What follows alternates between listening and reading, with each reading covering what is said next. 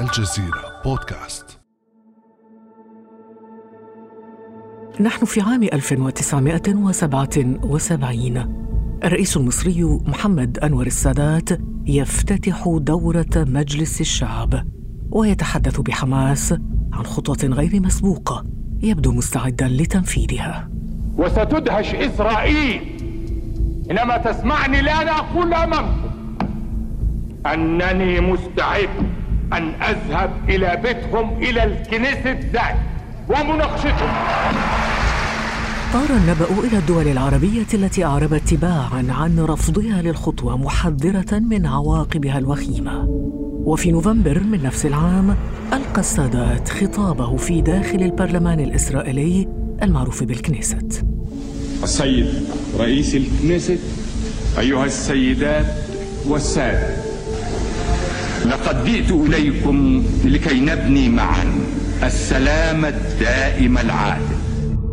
بعد أشهر قليلة وقع السادات. اتفاقية كامب ديفيد عام 1978 كان رد فعل الدول العربية قوياً فقاطعوا مصر ونقلوا مقر جامعة الدول العربية من القاهرة إلى تونس. ورأى العرب أن ما جرى هو مؤامرة على الأمة العربية. إن سياسة الرئيس السادات ونتائج معسكر داوود تمثل امتدادا للتآمر الأمريكي الإسرائيلي على الأمة العربية وقضية فلسطين وحقوق شعبها. اليوم وبعد أكثر من أربعين عاماً يستقبل بنيامين نتنياهو في دول عربية ويسارع بعض حديثي العهد في السلطة من العرب. إلى لقائه تحت مبررات لم تقنع الشعوب العربية فكيف تغير الموقف العربي الصارم تجاه التطبيع مع إسرائيل؟ وهل تحولت إسرائيل من دولة كان يراها القادة العرب عدوة للأمة العربية إلى دولة صديقة يمكن بناء علاقات طبيعية معها؟ بعد أمس من الجزيرة بودكاست أنا خديجة بن جنة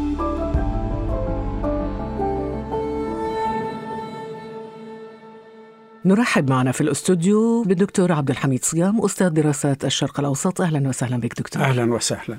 دكتور كان يا مكان في قديم الزمان كانت القضية الفلسطينية في مكان وأصبحت اليوم في مكان. كيف حدث هذا التحول؟ نعم. هذا حديث شيق وحديث موجع في نفس الوقت. فقد مضى الزمن الذي كان حتى كلمة إسرائيل لا يستطيع الإنسان أن ينطقها وكان هناك ثقافة عامة تتحدث عن الكيان الصهيوني عن الكيان المغتصب تغيرت الدنيا. التغيير الحقيقي كان فعلا بعد كام ديفيد لكن أود أن أؤكد أن كان هناك علاقات مخفية بين بعض الزعماء العرب والكيان الصهيوني منذ البداية. صحيح الآن الوثائق أصبحت موجودة التي أقامت علاقات سرية مع بعض الأنظمة العربية ومع بعض أجهزة المخابرات في الشرق والغرب. سأعطيك مثلا عن المغرب. المغرب كان هناك علاقات بين أجهزة الاستخبارات. هناك كان اتفاق على ترحيل اليهود والتخلص من مهدي بن بركة أحد الثوار الذين يعارضون آه، وبالتالي الذي قتل في باريس. نعم. وطبعا معروف الآن لم يعد سرا أن كان هناك اتفاقا بين الموساد الإسرائيلي والأجهزة المخابرات المغربية. خذي مثلا في القمة التي عقدت في دار البيضاء عام 1965 الآن ثبت تاريخيا وعلميا وبالوثائق أن وفدا من الموساد استقر في إحدى طوابق الفندق وسجل كل الجلسة كلها.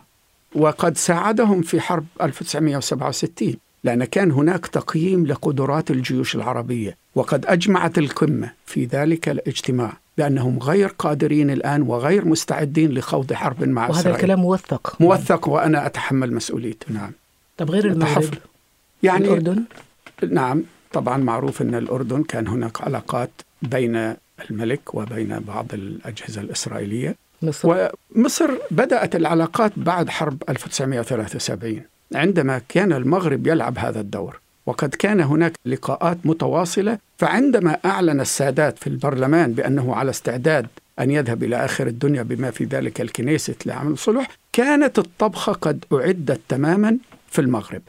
وكان هناك لقاءات وقد قام إسحاق رابين بزيارة الملك لتجهيز هذه الأمور والتوصل إلى اتفاق نهائي حول موضوع زيارة السادات للقدس. وحتى في بعض دول الخليج كذلك هناك في أخبار تشير إلى أن هناك تواصل. من قبل؟ لكن نعم. لكن الآن أم أم من؟ قبل. من قبل. لكن أنا لا أسمي ذلك تطبيعا. أسميه علاقات سرية بين أجهزة مخابرات. التطبيع شيء آخر. يعني أنا أريد أن أميز. الفرق؟ ما الفرق؟ الفرق أن التطبيع أن تتعاملي مع الدولة كأنها شيء طبيعي. بعد كام ديفيد أصبح التعامل مع إسرائيل من جهة أكبر دولة عربية أصبح متوفرا وأصبح كأنه شيء طبيعي. وهناك دول عربية استندت إلى الموقف المصري وبدأت تمد خيوطا للتعامل مع الكيان الصهيوني. لكن الضربة الثانية للمجموعة العمل العربي جاءت بعد احتلال العراق للكويت. الحقيقة كانت هذه مرحلة أيضا فاصلة في سنة تاريخ 90 نعم عام 1990 فتصوري أنه بعد القرار التي اتخذته الجمعية العامة عام 1975 لأن الصهيونية حركة عنصرية وشكل من أشكال التمييز العنصري تغيرت المعادلة وألغي هذا القرار عام 1991 أي بعد احتلال الكويت وبعد تحريرها. والمرحلة الثالثة جاءت بعد اتفاقيات أوسلو عام 1993 وهذه فتحت الأبواب على غواربها لمعظم الدول العربية أن تقيم خيوطا من التعامل مع إسرائيل. وفتحت مكاتب في أكثر من عاصمة تحت اسم مكتب تجاري أو مكتب اتصال أو نوعا من التمثيل الرسمي في أكثر من بلد وبالتالي استغل بعض الدول هذه المناسبة وهذا التغير التاريخي لإقامة علاقات نعم رسمية. يعني أوسلو وفر لهم نعم، ذريعة وف- للتطبيع عبر مكاتب تجارية نعم. يعني مهما كانت التسميات هو في النهاية تطبيع. نعم في النهاية هذا تطبيع. لكن صدم العرب حتى الأنظمة الرسمية من الطريقة التي تعاملت بها إسرائيل مع المنطقة بعد هذه المعاهدات بعد اتفاقية وادي عربة مع الأردن بعد اتفاقية أوسلو. فقامت مثلا بغزو جنوب لبنان عام 1996 ما سمي عناقيد الغضب ثم حاولت أن تغتال خالد مشعل في الأردن ثم بدأت تقوم بحروبها عام 2000 أعادت احتلال الضفة الغربية وغزة أيام شارون وطبعا حروبها على غزة. فبدأ التراجع لأن كانوا يأملون هذه الأنظمة أن يكون هناك مرحلة جديدة من الطرفين.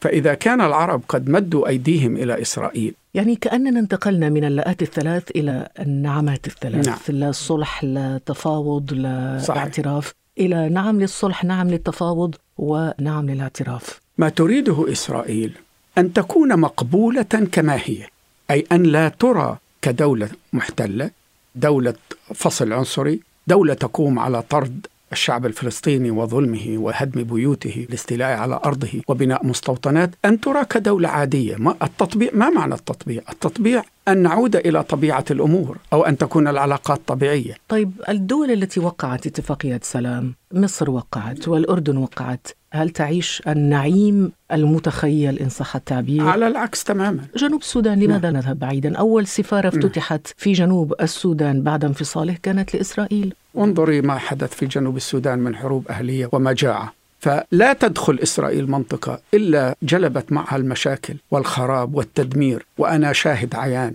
عندما كنت في العراق بعد الاحتلال مع الأمم المتحدة.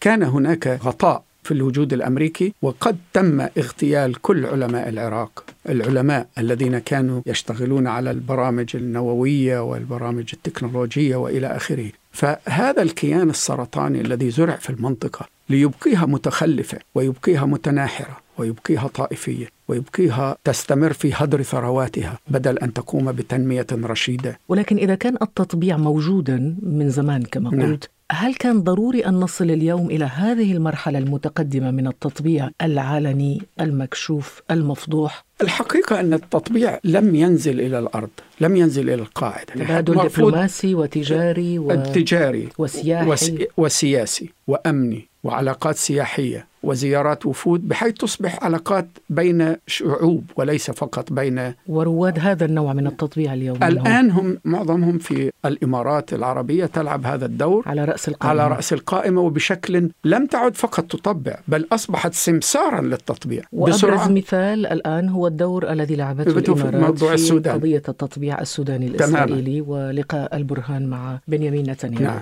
تسمسر يعني تحاول أن تسوق عملية إعادة العلاقات وتطبيعها طب شو. تستفيد هي؟ هناك في ثلاث نقاط يطرحونها للتبرير الخطر الإيراني وتضخيم الخطر الإيراني وثانيا أنسنة إسرائيل النظر إليها كأنها دولة عادية ومتقدمة وعندها تكنولوجيا ونستفيد منها والنقطة الثالثة والغريبة أنهم يشيطنون الشعب الفلسطيني ربما دكتور الأمور لم تتوقف عند هذا الحد مثلا في مهرجان انتخابي لحزب الليكود الإسرائيلي في مدينة القدس المحتلة مطلع هذا العام وقف رئيس الوزراء الإسرائيلي المنتهي ولايته بنيامين نتنياهو على منصة وقال أقول لكم سأتخذ قرارا صعبا الآن.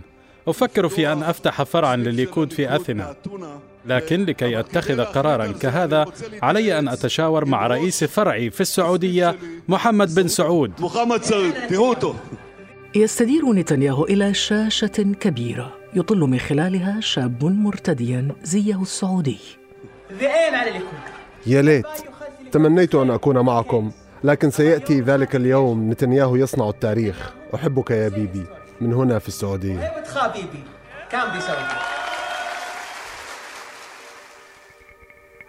دكتور عبد الحميد صيام هل كان أحد يتخيل أن يصل الأمر إلى هذا الحد؟ يعني حسب الفترة التي نتكلم عنها لم يكن متخيلا أن يأتي يوم أن يذهب ضابط سعودي مثلا مثل السيد أنور عشقي وهو ضابط متقاعد أن يقوم بزيارة لفلسطين المحتلة وأن يلتقي بالصهاينة. ولم يكن أحد يتوقع أن يسمح للطيران الإسرائيلي أن يمر فوق السعودية. ولم نكن نتوقع أن يذهب فريق رياضي من الإمارات ويستقبل في إسرائيل. ولم نكن نتوقع أن نرى وزيرة إسرائيلية معروفة بعنصريتها ريجيف تزور مسجد, مسجد الش- الشيخ الشيخ زايد. زايد رحمه الله هذه أشياء كلها صادمة ولكن هؤلاء العينات مثل هذا الشاب السعودي والذي ذهب إلى القدس وقذفه الفلسطينيون بالكراسي هذه بالونات اختبار يقوم بها النظام لا يمكن أن يكون هذا يتصرف على عاتقه.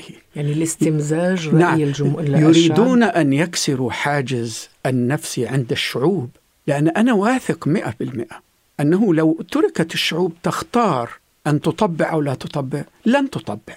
لا تتوقعين أن يسير وفد إسرائيلي في شوارع القاهرة بشكل علني. نعم دكتور الموقف الحقيقي الذي يعبر عن الشعوب العربية يذكرنا في الحقيقة بما جرى في سبتمبر 2011 حين لم يكن زخم الثورة المصرية قد هدأ بعد.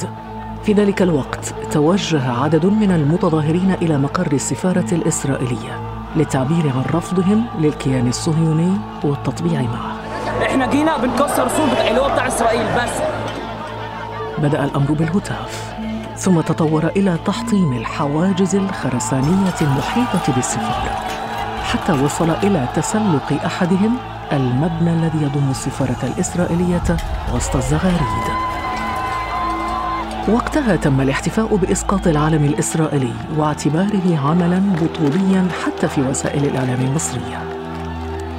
يتم إنزال علم إسرائيل بواسطه شباب الثورة المصرية ليست الثورة المصرية وحدها التي عارضت التطبيع وأعادت القضية الفلسطينية إلى الواجهة.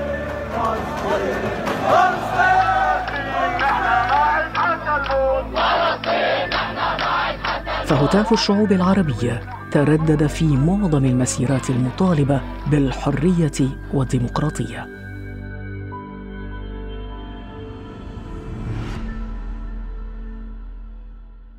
دكتور عبد الحميد صيام إلى أي مدى يمكن أن يعول على الشعوب لتكون أداة ضغط على الأنظمة في منع التطبيع؟ لاحظي أنه حتى في مباريات الرياضة عندما يضطر لاعب عربي أن يلعب مع إسرائيلي يرفض ذلك وليست من بلد واحد من كل الدول العربية. مشاعر الشعوب العربية لا يمكن إلا أن تكون إلى جانب الحق والعدل وضد الظلم وضد القهر. هذه مشاعر عربية واحدة. وقد ولكن تشعر أن الشعوب يعني تسبح في ملكوت. والأنظمة تسبح في ملكوت آخر. آخر. يعني أقارن بين ثلاث حروب حصلت على غزة. حرب 2008-2009 أيام حسني مبارك. وحرب 2012 أيام مرسي. وحرب 2014 أيام السيسي. وأريد أن أقارن بين رد الشعوب العربية عام 2012 عندما سمح للجماهير أن تتظاهر عندما تدفقت عشرات الألوف إلى غزة، عندما سمح لقوافل المساعدة أن تصل من الجزائر ومن تونس إلى غزة، عندما تكون الشعوب تملك قرارها، عندما يمارسون هذا الحق في انتخاب قياداتهم، هذا يكون الرد. أما عندما يكون هناك قمع ويكون هناك استبداد هذه القيادات تصادر حق الشعوب في ابداء رأيها وفي ممارساتها الحقيقية، لكن الشعور الحقيقي لكل عربي شريف لا يمكن إلا أن يكون ضد التطبيع، لأن التطبيع معناه قبول هذا الكيان بكل جرائمه التي نعرفها جميعا. طب كيف تقرأ مستقبل التطبيع وسبل مواجهته عربيا؟ أنا أرى التطبيع هو جزء من الحركة الجماهيرية التي نرى بذورها الآن. هناك مخاض في العالم العربي هناك تياران في العالم العربي. تيار يريد أن يبقي هذا العالم تحت حكم الطغاة وتحت الاستبداد وهناك تيارات صاعدة جماهيرية موجودة الآن نراها تصرخ في العراق وتصرخ في سوريا وتصرخ في الجزائر وفي السودان وفي المغرب. عندما تكون الشعوب قادرة أن تعبر عن إرادتها بحرية. هذا هو الموقف الصحيح والذي عبر عنه مرزوق الغانم في لقاء البرلمانيين العرب في الأردن. ستعود فلسطين وستعود القدس عاجلا أم اجلا؟ فذلك وعد غير مكذوب. وفي الختام وباختصار شديد هذه وثائق ومستندات ما يسمى بصفقة القرن. مكانها المناسب والحقيقي هو مزبلة التاريخ. والسلام عليكم. ورحمة الله وبركاته. هناك صراع الآن لم يحسن بعد يعني القديم لم يمت بعد والجديد لم يولد بعد. شكرا جزيلا لك دكتور عبد الحميد صيام. شكرا جزيلا. كان هذا بعد أمس.